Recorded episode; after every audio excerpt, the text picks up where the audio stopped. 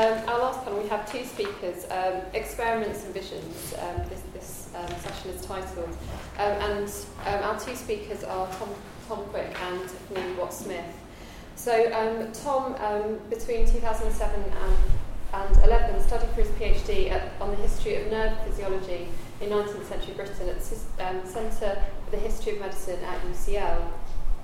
Since then, he's held a range of research positions, including at an ongoing digital humanities project at the Department of Anatomy, Physiology and Genetics in the University of Oxford, and a spell at the University of Leeds studying media and laboratory techniques.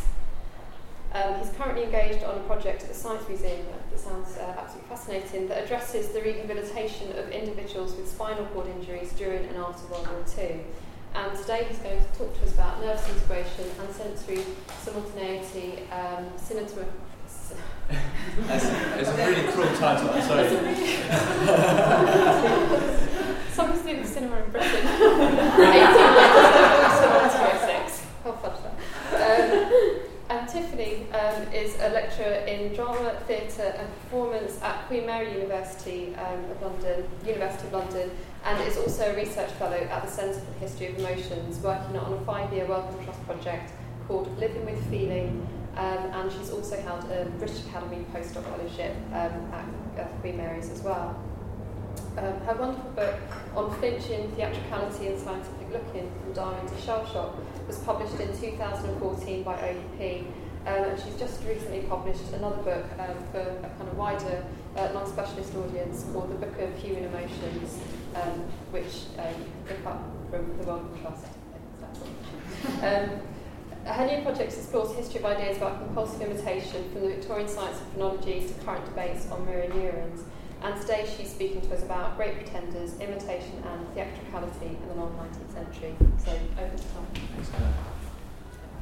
Thanks, Hannah. Okay, before I start, I just want to say this is very much a tentative talk from my point of view. This is work that I've only really started to get interested in over the last sort of 6 to 8 months, I'd say. So it's an exploration of a few ideas rather than a set of conclusions that I want to sort of bring to you. So very, very much welcome any comments, suggestions for how I can sort of contextualise some of the material that I want to present today in a little bit more thoroughly. But the work itself emerges from my work on the role of technologies in the relation of mind with brain in the 19th century. But what I want to discuss today is a sense that came up in the last session at the very end, but has generally not been addressed by certainly historians of psychology to any sort of explicit degree, and that is the sense of time or memory. So, since around the start of the 20th century, critical studies of scientific thinking have characterised it as centering on a particular and no means universal conception of time. In 1907, Henri Bergson famously opposed his conception of duration to what he characterised as a cinematographic conception of temporal experience. Heidegger's Being and Time later sought to exemplify a philosophical mode which was not founded on a conception of experience given to us in a series of now points. Bergson and Heidegger's publications have become points of reference for a wide range of studies, which have sought to cast doubt on the conception of time as unilinear, sequential series of isolatable events. What many of these kinds of studies hold in common is a particular object of critique, and that is of a scientific time in which individual moments are isolated and in some way observed. Recently, Lorraine Daston and Peter Galison have identified this concentration on isolatable individual moments with the emergence of what they characterise as mechanical objectivity. They argue that this temporal slicing that Bergson found so abhorrent was part of a broader move during the late 19th and early 20th centuries in which scientists came to appeal ever more to tools as guarantors of observational accuracy. At the start of the 20th century, according to this narrative, perception became technical, or scientific perception became technical. In this talk, I want to build on this insight to a certain extent, but I also want to questioned Daston and Galison's assumption that the machines that became so prominent in late 19th century science were associated with a single uncontested mode of investigation. I do agree that there was a turn to technology as a guarantor of observational accuracy amongst physiological scientists at the end of the 19th century. But I also want to suggest that the association between technology-dependent modes of observing and the slicing of time into discrete individually analysable moments was in no way inevitable or indeed potentially even prevalent at the turn of the 20th century. What I want to suggest is that even before Bergson published his famous critique, a very different conception of temporal experience was already being brought into being. This conception, I want to suggest, was just as dependent on the emergence of technological modes of perception as temporal slicing, but departed from it in significant ways. Further, I want to argue that this alternative mode was fully compatible with and may have emerged from the meeting of physiological science and cinematographic technologies that Bergson identified with the attempt to capture time in a series of moments. From the start of the 20th century, I want to suggest, physiologists and psychologists began to position simultaneity as fundamental to experience. In the place of Bergson's vision-centred cinematographic slicing of time into moments, these figures posited a multisensory mode in which experience was constructed by the impact of the environment on several different senses at once. Far from depending on the possibility of visual or mechanical recording, however, the appeal to simultaneity can be associated with technological efforts to stimulate the human body. By applying electricity to the skin, ringing tuning forks in the ears of their experimental subjects, projecting light onto their retinas in highly particular ways, and sometimes all of these things at once, physiologists hope to solve a long-standing problem regarding the relation between sense organs, nerves, and the mind. So, if we just have the first slide. At the end of autumn 1898, a group of laboratory scientists at what was then University College Liverpool moved into a brand new state-of-the-art building. This was the Thompson-Yates laboratory. It cost £30,000 to build, was housed in the School of Physiology and Pathology and filled with the latest scientific equipment. Two quotes from a Nature article heralding the opening of the facilities highlight the volume and range of technologies required for a teaching laboratory at this time. The lab contains a large room for physical physiology, enabling a class of more than 30 to carry out exercises on muscle and nerve at one time, each student being provided with an electric light, water, gas, electric wire for supply current, induction coil, electric battery, recording drum, and so on and so forth. But also, the lecture theatre is very completely fitted for lantern illustrations, including the projection microscope, the chromoscope, the animatograph, the episcope, the sciopticon, and also very perfect arrangements for the projection of the spectrum. The Nature writer goes on to quote the doyen of physiology in Britain at this time, Michael Foster, as commenting on the opening of the laboratories. The opening of laboratories produced two physiological effects. They took one's breath away and they made one's mouth water. And I think this final quote sums up the sense in which university laboratories were not only sort of brand new quasi-futuristic institutions for 19th century Britons, but they also seemed filled with intellectual potential.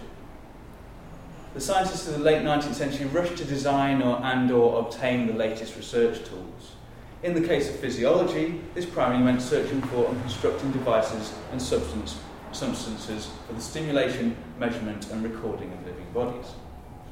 Today, I want to emphasise that physiology in early 20th century Britain was not only produced for the development of classic physiological technologies such as the myograph or similar inscription devices. These are sort of very well studied by people like Robert Brain and Henning Schwartenkampf. But they are also to a great extent defined by the media tools used by professors to convey their findings to students. By considering the overlap between the design of tools of scientific research and tools of communication, I want to consider the ways in which communication technologies interacted with processes of knowledge production at the end of the 19th century. And I will take only one example, that of the animatograph of the Nature quote just mentioned.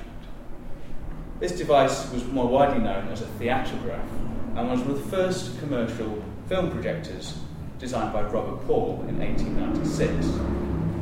The next image, please. So in scenes that must have given a sort of sense of immediacy to H.G. Wells' War of the Worlds, with its sort of invasion by tri-legged recording and projection devices, Britain was genuinely sort of engulfed in these in cinematographic tools at the end of the 19th century. In Liverpool, the Lumiere brothers' representative Alexandre Louis Promio visited and produced films of the central station, as well as one of the first long pan shots in film history of the docks. Next image, please. There were further visits from the London-based Warwick Trading Company from 1899. This company filmed scenes of arrival and disembarkation of the oceanic liners and the electric trains of the new Liverpool Overhead Railway. The Liverpool Mercury, local newspapers filled with stories of cinematographic disasters such as fires, and in one case, an extended litigation case involving either technically incompetent theatre owner or a defective projecting device. I've not been able to work out which. There are also adverts for the projections organised by, for example, the Liverpool Food and Betterment Association. But the grandest centre of entertainment in the city at this time, the new Brighton Tower, actually housed a permanent projection pit, its pleasure gardens. Despite all this projection and spectatorship, however, it was not the images that were produced by cinematographs that most fascinated the scientists of the Thompson-Yates lab. Instead, these experimental physiologists were most excited by the possibilities that cinematographic technology afforded for the projection of light. It's now well known that development of devices for creating imagery have been intertwined with the design of laboratory equipment since the early 19th century.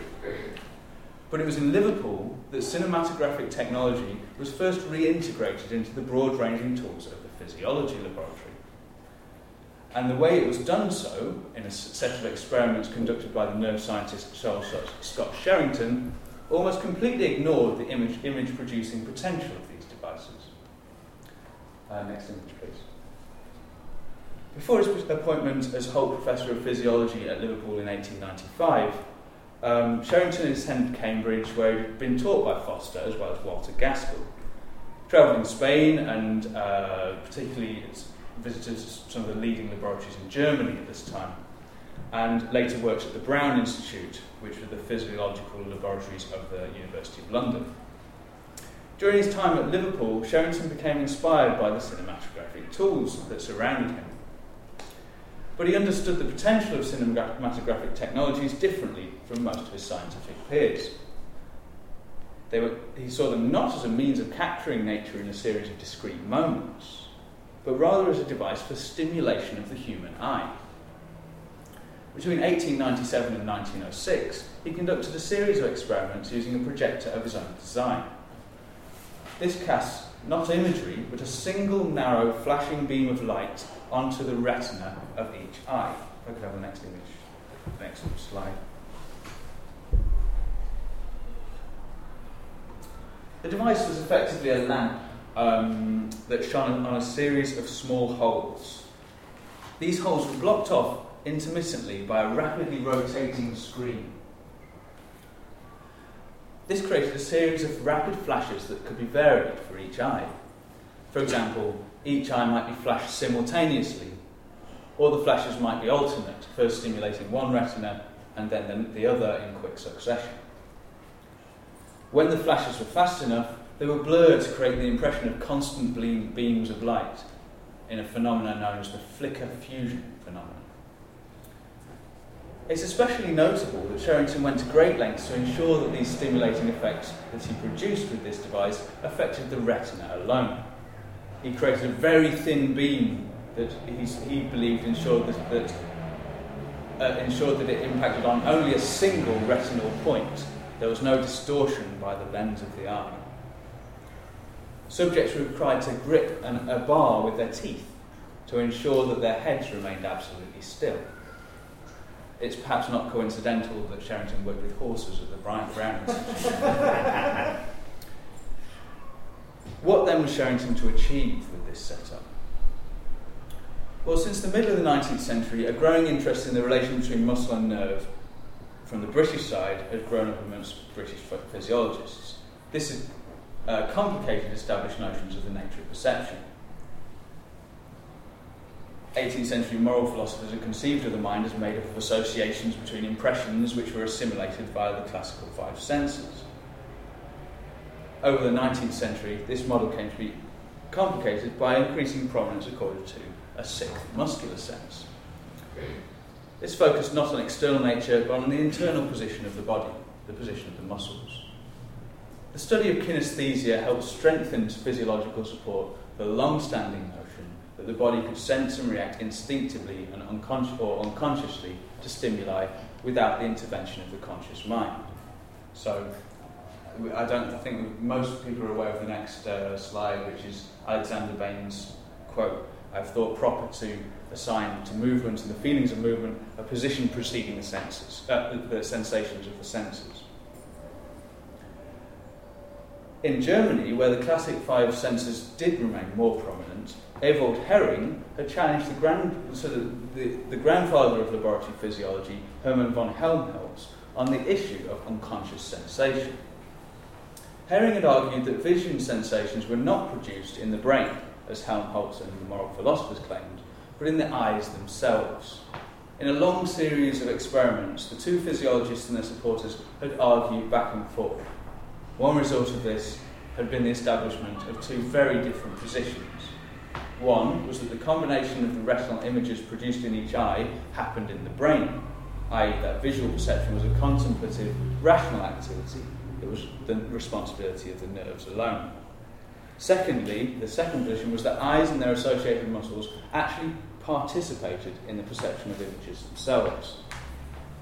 Senses sent to the brain via the nerves were joined together, but vision was an active instinctual activity in which the muscles were intimately involved.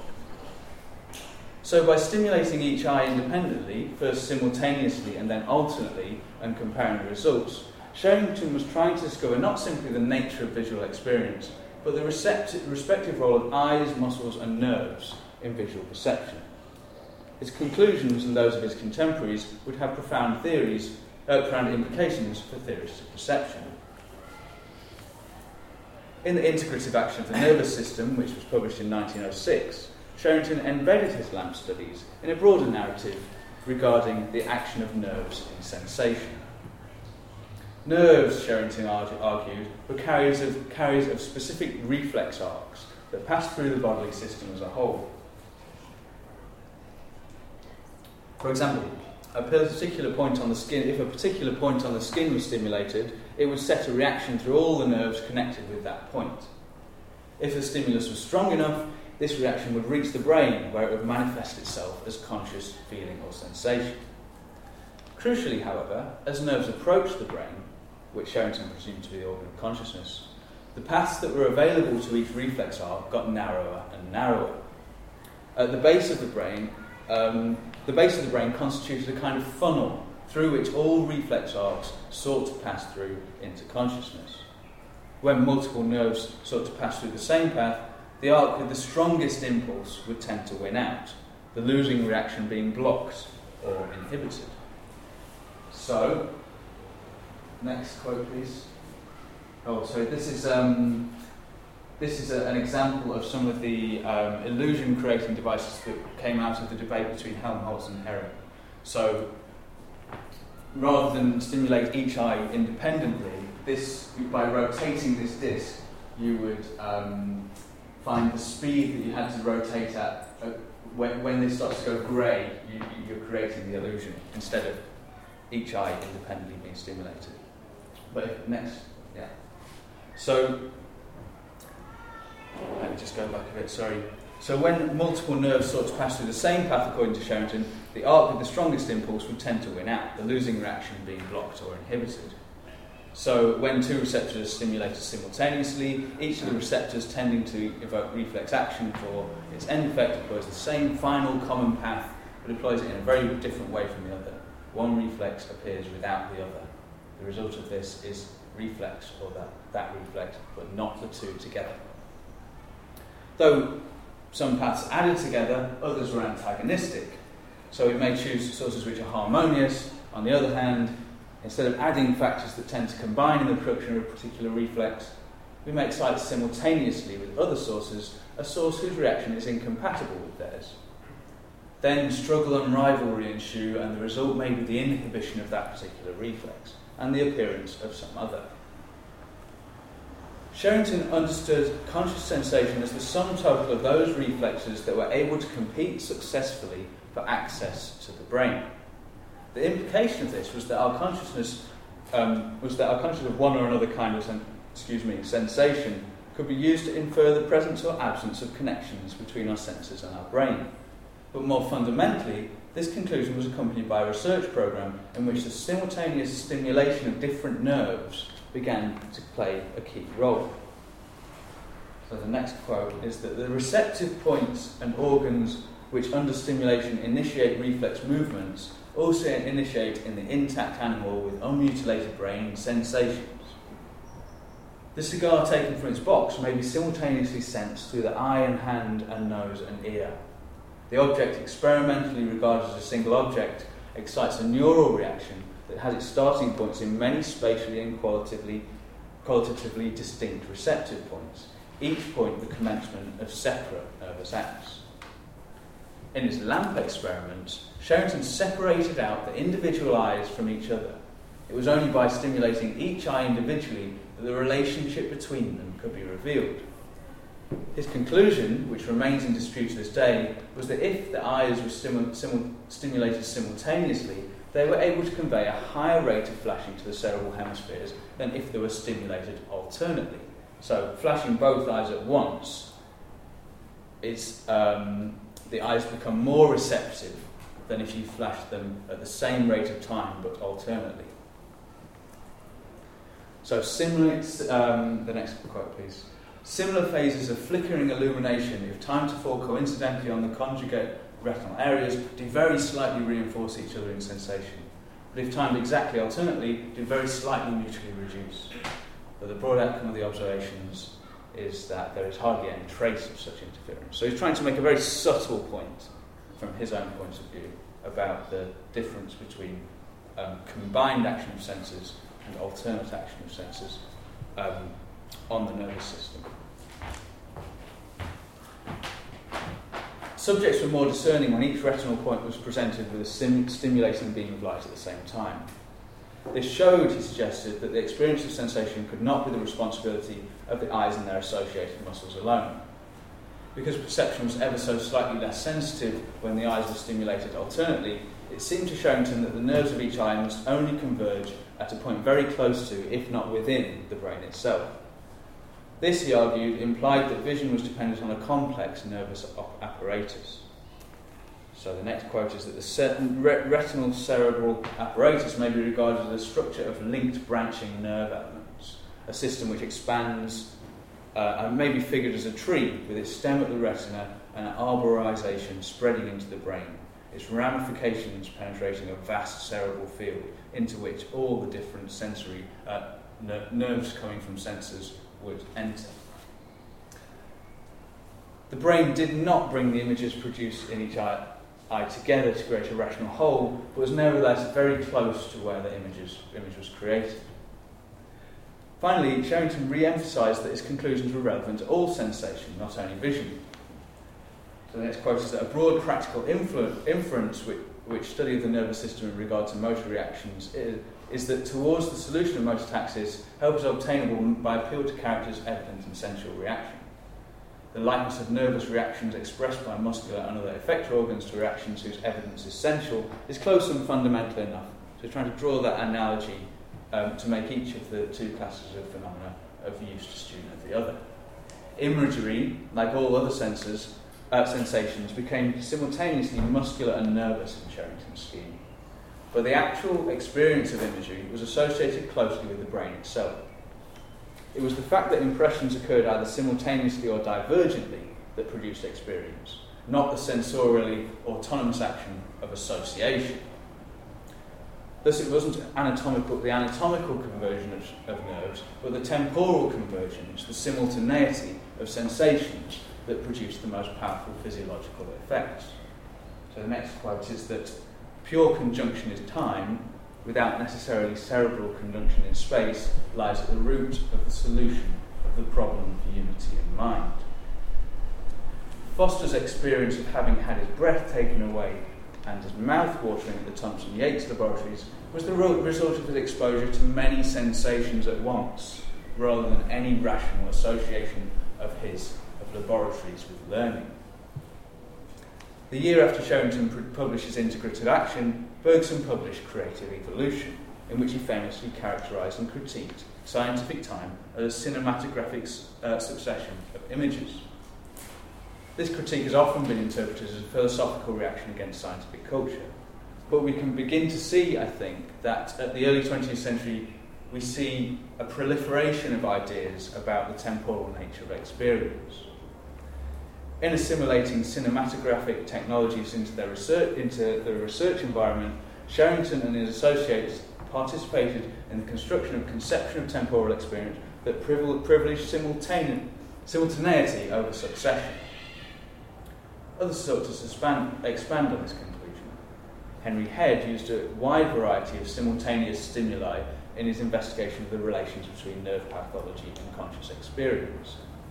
In his 1909 Introduction to Social Psychology, William McDougall drew explicitly on Sherrington's studies to argue that complex emotional states were produced through the simultaneous excitement of a small number of simpler, supposedly more fundamental, instinctual dispositions. We read yesterday Harry Wall's suggestion that movement and muscles are important for hearing perception. Simultaneous stimulation appears to have become a significant mode of physiological and psychological investigation during the early decades of the 20th century. More broadly, the association of the experience of sensation with the operation of the integrating nervous system, rather than individual sense organs and nerves, was accompanied by an intense interest in the interrelation between the senses. This study was facilitated by the adaptation and integration of tools designed to stimulate senses, such as cinematographic technologies. So I think I'll leave it there. Thank you.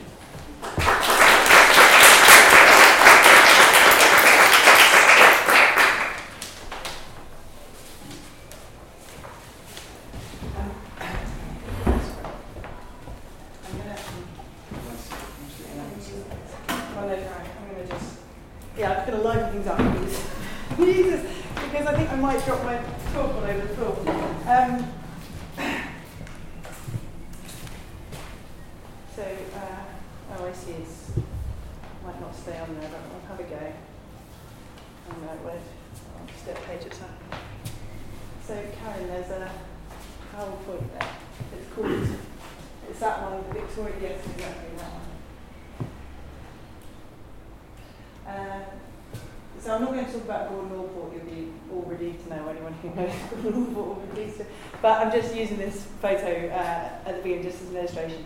And so in the last 30 years, our compulsion to imitate each other's facial expressions and gestures, to catch yawns and all lean in the same direction has become a hot topic in the biomedical sciences. And as I'm sure you all know, in the early 1990s, researchers in Italy accidentally discovered what they dubbed a mirror neural system at work in the brains of monkeys.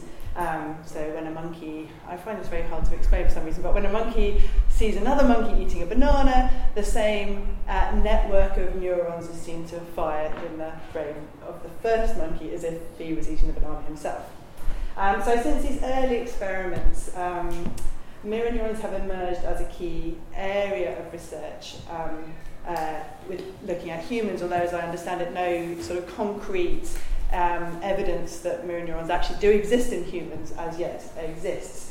But there have been an awful lot of claims made for mirror neurons And in the last sort of couple of years, actually, we started getting a bit of a backlash. So many people are saying, you know, the claim of mirror neurons has been very overhyped, and people have analysed the use of mirror neurons in more popular media and noticed that it's been used as an explanatory tool for everything from what happens when you catch a yawn from your dog, which I have indeed done, to what you can do to get your boyfriend to be a bit more thoughtful. So this is mirror neurons being sort of used in a very sort of wide and uncritical way, and if you're interested in more on this, then Greg Hickok has a nice book called The Myth of Mirror Neurons. So at the same time, in the humanities, mirror neurons have also proved rather suggestive, from philosophy to law, from anthropology to literary performance studies. Again, looking back at this work, we might wonder whether we were too easily enthused by the idea of mirror neurons and embraced them too quickly. Even though at the same time they did raise really interesting and important questions about agency, authenticity and resilience. But there was this flurry of interest in imitation, and I want to look back to what I think is a very similar sort of flurry of excitement and interest about the idea of a human copying machine in the 1890s. So in fact, as I'm sure we all know, philosophers, psychologists, neurologists, interested in the idea of imitation through the 19th century, but certainly philosophers are writing about imitation from at least the mid-18th century, when moral philosophers Adam Smith and David Hume talk about our compulsion to imitate one another, particularly to wince when someone else is about to be heard, as evidence of a kind of innate sympathy. In the late 1890s, an excitement about human mirroring re-emerges in the context of an emphasis on a physiological account of human behaviour and really takes hold. So it was vigorously debated by child psychologists and by psychiatrists working in asylums. It was debated by theorists of emotion, those interested in crowd psychology, and particularly in the field of aesthetics. But deep within all of this debate lay a troublesome presence, and that presence was theatre, which of course is the most obvious cultural manifestation of our urge to copy.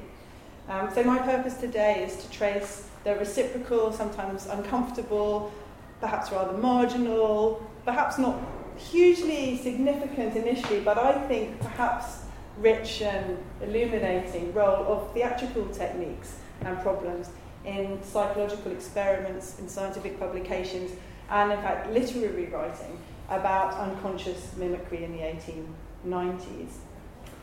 The paper kind of will unfold in four parts. So the first part will just do a very kind of quick laying out of some of the key areas in which imitation, so a sort of involuntary compulsion to copy one another, was debated in the 19th century. The second part, I want to do a bit more sort of detailed thinking about how theatrical techniques and theatrical spaces became important for psychologists trying to understand how imitation worked and why we did it. The third part, in the third part, I want to do some close reading of a particular text, and that is James Sully's Studies of Childhood, which was published in 1896. And in the final section, I'll briefly talk about H.G. Wells' brilliant short story, The Sad Tale of the Dramatic Critic, which was published in 1897, to think about how this relationship between theatre and science plays out in literary context too. But before I launch in, and before I get totally confused as to which page I've spoke about, I want to just talk a little bit about the critical context for this project. So it's been about 25 years since philosophers and historians of science started using the word performance or performativity to think about the agency and interactivity of machines and bodies in the production of scientific knowledge. Of course, I'm thinking about the work of Chapin and Schaeffer, Latour, Priest, Pickering, Barad, so on. So the performative turn in science studies points up a new way of thinking about scientific knowledge, not as something which represents the world, but something which is created and produced by networks of embodied activities. And these embodied activities can include things like the machines that we've just been hearing about, but can also include all kinds of other techniques and performances and acts in the laboratory and beyond it. Now, to me, as as a scholar of theatre and performance, it's very interesting that the word performance and the paradigm of performativity gets chosen, gets used instead of the word theatre and theatricality. And so, of course, rational knowledge and theatre have a very, very bad history together from Plato onwards.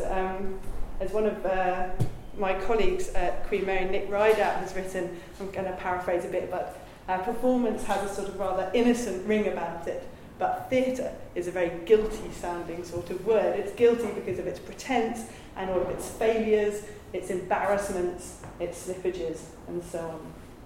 And so in my work, I've been really interested in how this kind of guilty, problematic theatricality is part of these performative networks which produce scientific knowledge. Now when we turn to the 19th century, there's a rich body of work by historians and literary scholars. So I'm thinking about people like Jay Goodall and Ewan Morris and Bernie Lightman, who have explored the relationship between theatrical spectacles and mid-Victorian science. And this is a very important area for me. When we get to the late 19th century, we've just been hearing about this, with the introduction of laboratories and this kind of more professionalised scientific context for the sciences of mind, for the study of mind, and we get this new sort of urge for psychology to form itself and portray itself as a rational, empirical and very modern discipline. And in this context, we might expect theatre to kind of disappear and vanish into the background. But of course, as historians of this period of scientific psychology have explored, it remains a very messy and contested field. I'm thinking about people like Jenny Bourne-Taylor, who has written about the ways in which experts and amateur knowledge, scientific and artistic knowledge, knowledge created in the laboratory and knowledge created outside it, all kind of come together to produce what the psychologists themselves were talking about as a very modern, rational discipline, where actually it was kind of much more messy and manifold. And I think this kind of ties into the theme of thought that Roger mentioned initially, which is that we need to talk about psychologies, and we need to talk about the different ways in which different disciplines constitute psychology, and how psychology both thinks of itself and how we think of that psychology at this time. Obviously, we're talking about literature constituting psychology. I'm really interested in how theatre helps constitute it too. Carolyn, could we have the first slide? This is a very peculiar experience, isn't it? Okay, very briefly, really, the 19th century story of our compulsion to imitate one another begins with phrenology and its organ of imitation. Phrenologists believed that, deep in the brain there was a particular command centre for the urge to imitate.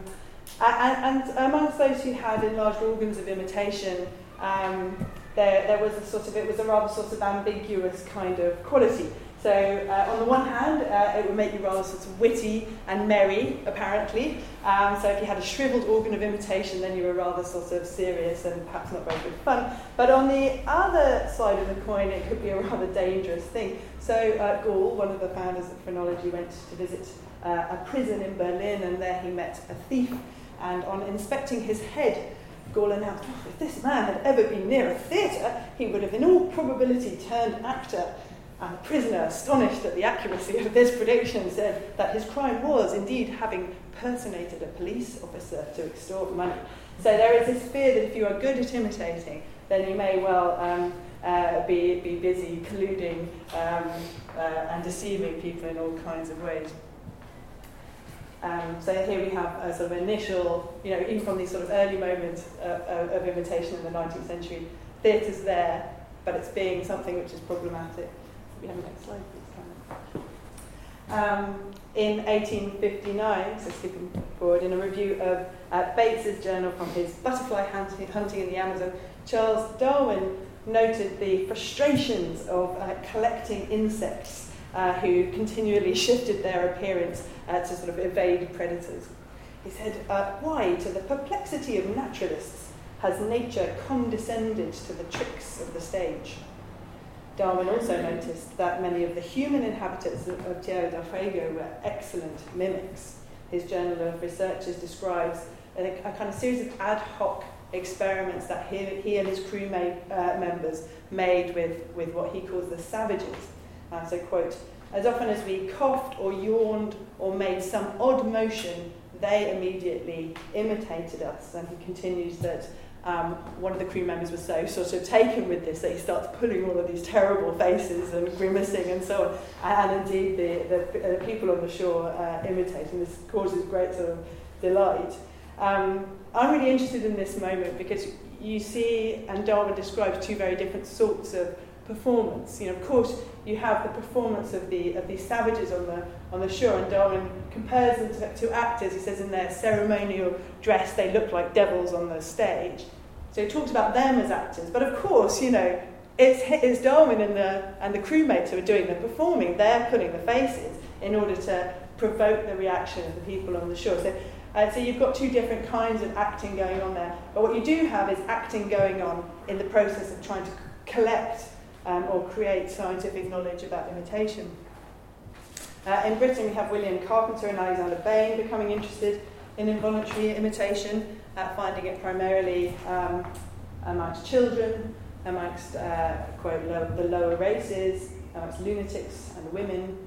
We have Carpenter and Faraday in his experiments on table turning in the 50s, talking about compulsive imitation as a species of idiomotor activity. So you have an idea about a movement because you've seen it or you've thought about it, and then you are immediately impelled to enact it. By the 1890s, the question of how this idiomotor activity worked and whether it was an inherent impulse or something that was learned, whether it was universal, whether it was something pathological, how it was connected with inhibition, how it was connected to evolution and degeneration, whether it was dangerous, whether it was useful, whether it was both, was debated in many fields. Next slide. Oh, next slide. Again, there we go. So we talked yesterday about how certain metaphors get passed around Victorian science writing, and in the writing about imitation, the defining metaphor is, or the defining example, I should say, is of an audience watching a tightrope walker. So Rebo, William James, James Sully, William Prayer, they all talk about a crowd of people gazing up at a rope walker, and as the rope walker moves across the rope, then their bodies sway back to front. Then the crowd watching also experiences their bodies moving back and forwards. I've just put the person falling from the rope as just something to entertain you. That story doesn't come into any of the books. So we have tightrope walkers.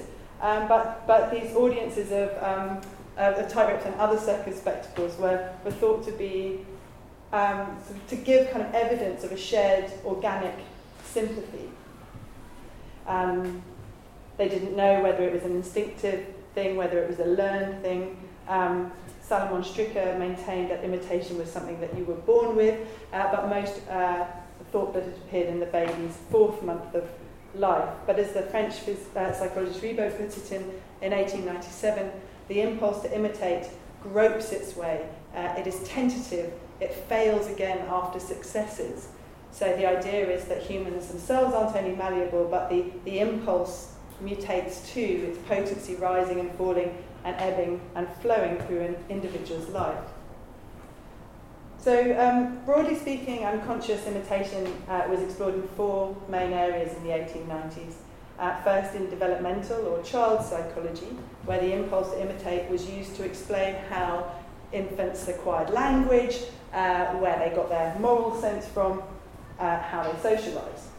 Thus, in 1896, James Sully called imitation the raw material of morality. And he also linked it to imagination and to empathy and play. One of the second main areas where imitation was talked about was in the asylum, where compulsive imitation was a pathological symptom for those suffering diseases of the nervous system. So one patient described by the German physicians, I never really know how to say this, Meige, any German speakers? Meige, M-E-I-G-E. Meige, thank you. Meige and Feindel, I'm thinking. This was a patient who was treated by Tourette's.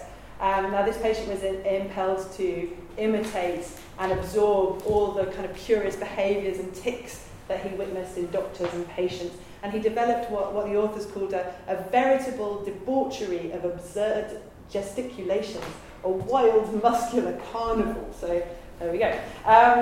The unconscious compulsion to imitate gestures and facial expressions were also discussed in the context of aesthetic debates in the 1890s. And some of the readings yesterday and some of what we talked about today has touched on that. I mean, we haven't, unfortunately, heard Carolyn's brilliant work on Vernon Lee today, but of course that would be a really great example of someone talking about how a sort of involuntary imitation of an art object produces a sensation that it is either beautiful or ugly, quite famously in her work, in her experiments with Kit Anstruther Thompson.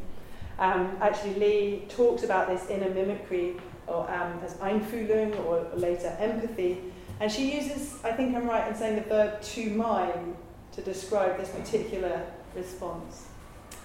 Finally, imitation was thought to explain the development of social customs. One of the most amusing examples of this, wrote James Sully, is the elevated handshake lately in vogue. I've tried to imagine what this elevated handshake might be, but I suppose it must be something like that. Apparently this gesture, according to Sully, reached the eyes of the vulgar by way of the theatre. So anyone who was sharp-eared among you in that last paragraph will have noticed that there is a sort of accretion of images, theatrical images. So we have the audiences at the circus who wobble along with the tightrope walker. We have the wild, muscular carnival of the patient. We have the empathetic mime of those who appreciate art. And for Sully, we have the theatre as one of those terrible places where you might catch ludicrous, fashionable gestures. Why is this theatrical language there? Where does it come from? What is it making possible? So I'm going to turn to the first question first. So where does this language come from? The next slide, please.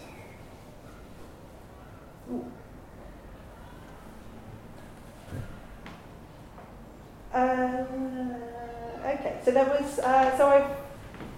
I mentioned briefly that late Victorian psychology remained a sort of messy field where amateur and professional approaches overlapped. And in the study of imitation, theatre was a key resource. So I talked about the famous crowd around the tightrope walker. Those giggling at the stupidity of clowns were also of interest to psychological investigators. For Sully, laughter was the most contagious of emotions, and, quote, a gathering of yokels laughing at a clown tends, through the mimicry of laughter, to become a coherent group. He also talks, and others too, about impromptu audiences gathered, for example, around billiards tables in pubs, where the spectators move their arms when a shot is taken in order to somehow will the ball into the pocket with their own bodies.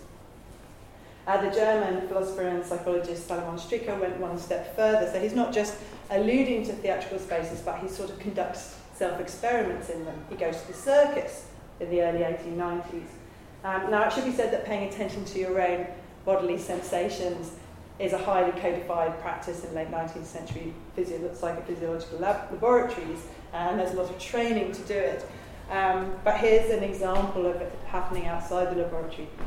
Quote, I went to the theatre to see the gymnasts, writes Stricker, and first watched one using a springboard. At the moment he leaped from it, I had the distinct sensation in my chest and the feeling, too, of motion in the muscles of my eyes. And so we're talking about this wonderful sort of, using these the Sherrington experiments on the eyes, and this very sort of clear laboratory-based experiments. But here's someone going to the circus and trying to sort of create the same kind of knowledge, trying to have the same kinds of insights about the eyes there. So Lertz and Stricker observed audiences, other psychological investigators turned themselves into actors. So remember Darwin performing on the boat. In 1893, James Sully published his appeal in the journal Mind for parents and teachers to supply him with information about their children.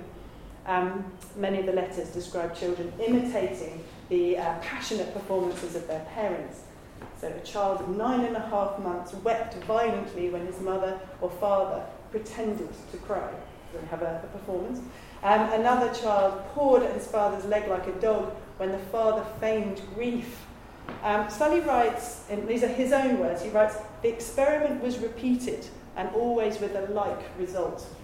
So the experiment was repeated. So this performance by a parent in a sitting room of weeping is by Sully described as an experiment. His self-observation at the theatre was elevated to the stage of a formal experiment. So too were the theatrics of weeping parents who glanced like bad actors from between their fingers to observe the effects of their histrionics upon their tiny experimental subjects.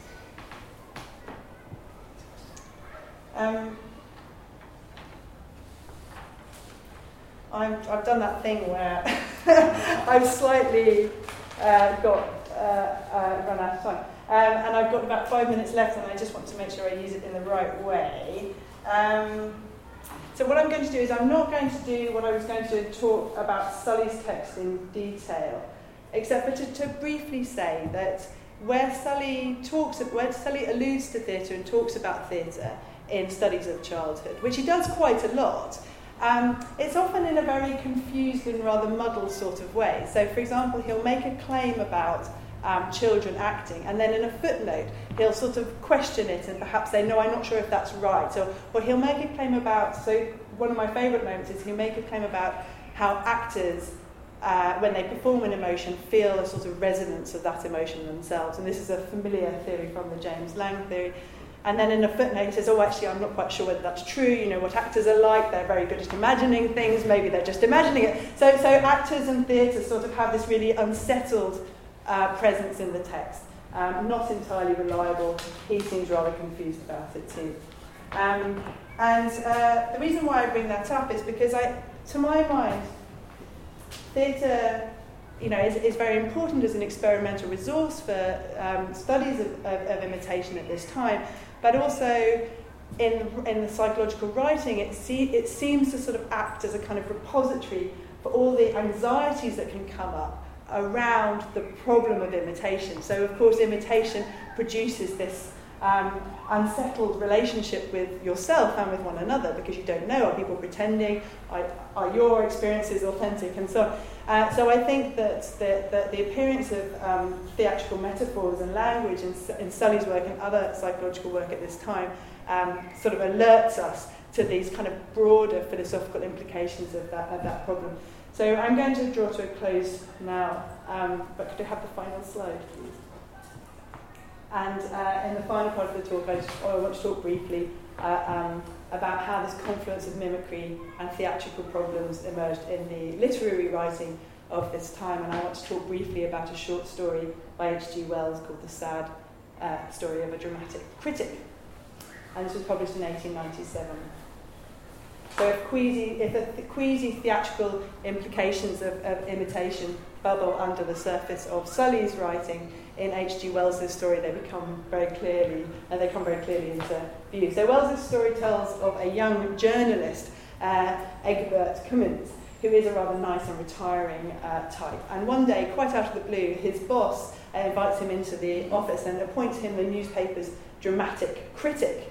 And he is appalled because he's never set foot inside a theatre in his life, on the advice of his now deceased Aunt Charlotte, who knows that theatres are a place of moral disrepute and confusion. But he is a man of yielding disposition, and so he agrees. And he makes his first trip to the theatre that night, and it is not a success. The phenomenal unnaturalness of the acting, its weird mouthings and melodious snortings and lip gnawings, turns Cummins pale with indignation. That night he dreams of actors smiling bitterly, laughing despairingly, falling hopelessly, dying idiotically. The following morning, standing in front of the bathroom mirror, Cummins noticed himself performing a most peculiar gesture. He flings up his left arm and clutches his diaphragm with his right one. He disregards it and sets off to the theatre that night, but before long his whole demeanour begins to change. He catches himself bowing ineffably when he meets his fiancée, who dumps him later. At work he does nervous business on with his fingers on his teeth, and when he's asked a difficult question, he clasps his hand to his brow. Gradually he begins to see what has happened. The acting I saw was too much for my delicately strung nervous system. I have always, I know, been too amenable to the suggestions of my circumstances. Night after night of concentrated attention to the conventional attitudes and intonation of the English stage was gradually affecting my speech and carriage. I was giving way to the infection of sympathetic imitation. So like Sully's young Victorian fashionistas and their absurd handshake, it's in the theatre that Cummins picks up this posturing. And after all, as Cummins' aunt and as James Sully knew, theatres are places where identities are blurred and the dangerous spectre of insincerity and misapprehension is raised. They are places where audience members get lost in the confusions between what is real and what is just pretending. Eventually, the infectious disease of imitation entombs Cummins and plates over his private individuality with a theatrical veneer. He turns from a stammering, awkward thing into a creature of flamboyant emotions. And like one of the butterflies that Darwin wrote about and the perplexed naturalist tried to study, Cummins becomes a creature of gorgeous colouring, but also a creature of fixity. Paradoxically, it's through this malleability of his body, this transformation wrought through theatre, that Cummins' character is given a kind of relief. He becomes visible and solid on the outside, his body conforming to the environment. But like an actor, outside and inside do not straightforwardly join up. He writes, I grinned and capered and scowled and posed, he said, and knew with what voiceless agony that I did it all the time. So, of course, Wells' story fits into a strain of fantasy-et literature which trades in split selves, doubles, mimics, interlopers, so Dracula, Dorian Gray, Jekyll and Hyde, all written in the 1890s. But each of these tales is also read, as we know, in the context of wider ideas in neurology and psychology, in which selves are unhitched from their moorings. In Wells' tale, it is a theatre which affects these dangerous transformations. And in the writing of James Sully, theatre becomes a repository for all that is unsettled and all that did unsettle late Victorians about the notion that their emotions and their sensations and their behaviour might not be entirely their own. Thanks very much.